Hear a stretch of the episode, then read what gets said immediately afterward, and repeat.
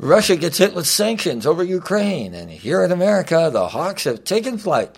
Plausibly live and just a little off color. The Seannie Mac Show begins right now.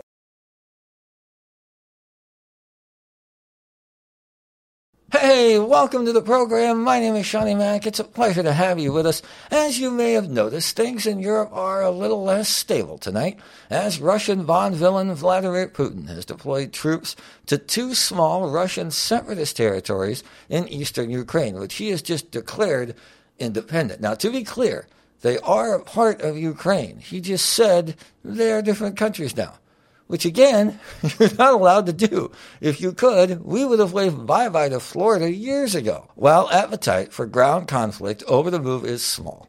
The West has let Putin know he will not be attending this year's office party. The president, for the first time Tuesday, called Russia's move an invasion. This is the beginning of a Russian invasion. The president also slapping stiff new sanctions on Russia, targeting two large banks and imposing penalties on Russian debt, which the president says means Moscow can no longer raise money from the U.S. and Europe, while also sanctioning several Russian elites with close ties to Putin. And the president warned he's prepared to do more. Ha! Yeah, suck on that, Vlad. In addition to the bank and oligarch sanctions, Germany has put a stop to the building of a new natural gas pipeline out of Russia called Nord Stream 2. Now, this is the first level in a series of punishments intended to hit Russia's only real economic value, which is their oil and gas industry. And while publicly the West has taken a very tough posture toward the behavior from Russia, privately their take is a lot more calculated. And we know that because it wasn't private anymore after Grandpa Biden veered off script back in January. So I think what you're going to see is that Russia will be held accountable if it invades. And it depends on what it does. It's one thing if it's a minor incursion and then we end up having a fight about what to do and not do, etc. Yeah, minor incursions. Yeah, what do you want me to do? He wants to go in with just a tip. What are you going to do about it? So Putin inches his way in, and we slap him with the first level of sanctions. Uh, the next level would be financial sanctions on him personally, and the final level is forcing him to eat by himself in the UN cafeteria. Loves sloppy Joe Day. He can't get enough. But being by himself might not be a joke to Putin at this point. In an attempt to explain his recent behavior, the leaders of France and Germany, who have been speaking with him directly, are saying publicly now that during COVID, he has become even more paranoid and adrift. And he's actually isolated himself with the COVID sanctions to the point that he won't let anyone anywhere near him. So this all could just be COVID fatigue? I watched Tiger King twice. My sourdough recipe no good. I get bored. I invade Ukraine. So while this may look to you like a predictable overreaction of a desperate autocrat trying to revive his dying petrostate. That's not exactly what's happening. And I know that because our hawks have been teaching me about the real reason for Putin's aggression. But none of this happens if the West is not perceived as fragmented and weak, and that happened under Joe Biden.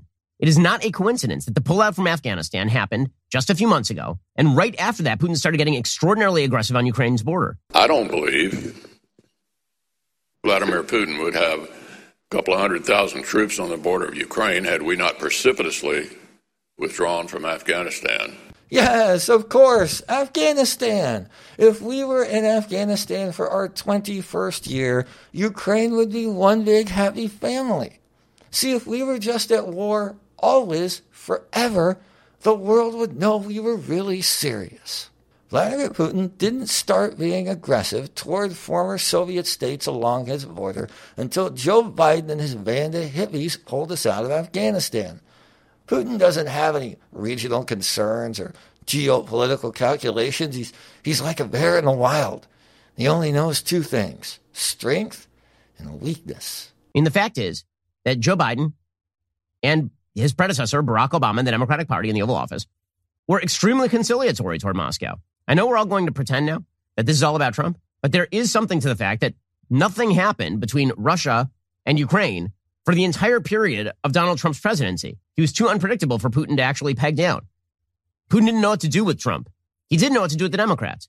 Senator Lindsey Graham calling them woefully inadequate to deter Putin's efforts to redraw the European map and dismember a neighboring democracy. On the Obama model uh, is for weakness. Uh, they avoid war, frankly, by accepting surrender of their own interests. In effect, Biden has done for the Ukrainian border what he did for the American border. He's made it wide open. He's doing nothing effective. And I think there's a 50 50 chance Russia's going to go a lot further. That's right. You weaklings always ruin everything.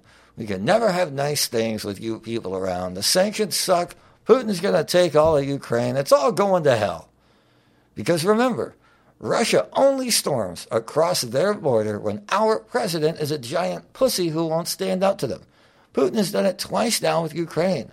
Didn't this puppet prime minister also do it another time? Russia's military might much in evidence. Its army on the move in western Georgia. Russian planes again bombing Georgian targets this morning. It is the fourth day of battling over Georgia's disputed province of South Ossetia. Oh, yeah. That little dust up over Georgia in August of 2008. Which of our weak kneed, hemp smoking presidents let that happen? What was his relationship like with Putin? Trying to be very straightforward and trustworthy. Uh, we had a very good dialogue. I was able to um, get a sense of his soul. He's a man deeply committed to his country and the best interests of his country. Oh, yeah. Cowboy Seegersol was in charge then, and his situational assessments were always spot on. I know it seems so simple. We just got in his face a little bit, rattled the cage, shoved him up against the locker, he would know that we mean business and give up his dream of reclaiming the empire. But he knows we're not going to war over Ukraine, and we know that the only card he really has is the leverage that is given to him by Russian oil and gas. So this is the game we play now. And until either NATO halts its expansion or Europeans learn to heat their homes without Russian gas, we're going to keep playing this game for a long, long time. That's our show. Thank you so much for joining us. Please be sure to like our videos on YouTube and subscribe to our channel. Remember, you can find the podcast version of the show on all the major podcast apps. And if you think we've earned it, please leave us a five star review on your app of choice. We're back tomorrow night at 9 with an all new show, and we sure hope to see you then. Good night. Hey, thank you so much for watching and listening. If you like what we're doing here, the best way to support the show is to become a premium subscriber, which you can do at the top link right down there in the description. As a premium Seannie Mac Show subscriber, you'll get the full video and audio versions of every episode early and ad free. That's before anyone else gets it and without me asking you to do stuff like I am right now. Plus, you'll get exclusive behind-the-scenes content, a weekly Q&A with me where you can ask me anything and I'll answer it, and premium subscribers get exclusive discounts on all our future merchandise as well as discounts on tickets to all of our future live shows. It really is the best way to support the show and keep it going. Again, that's at the top link right down there in the description. Do it and I will love you forever. Okay, now back to the show.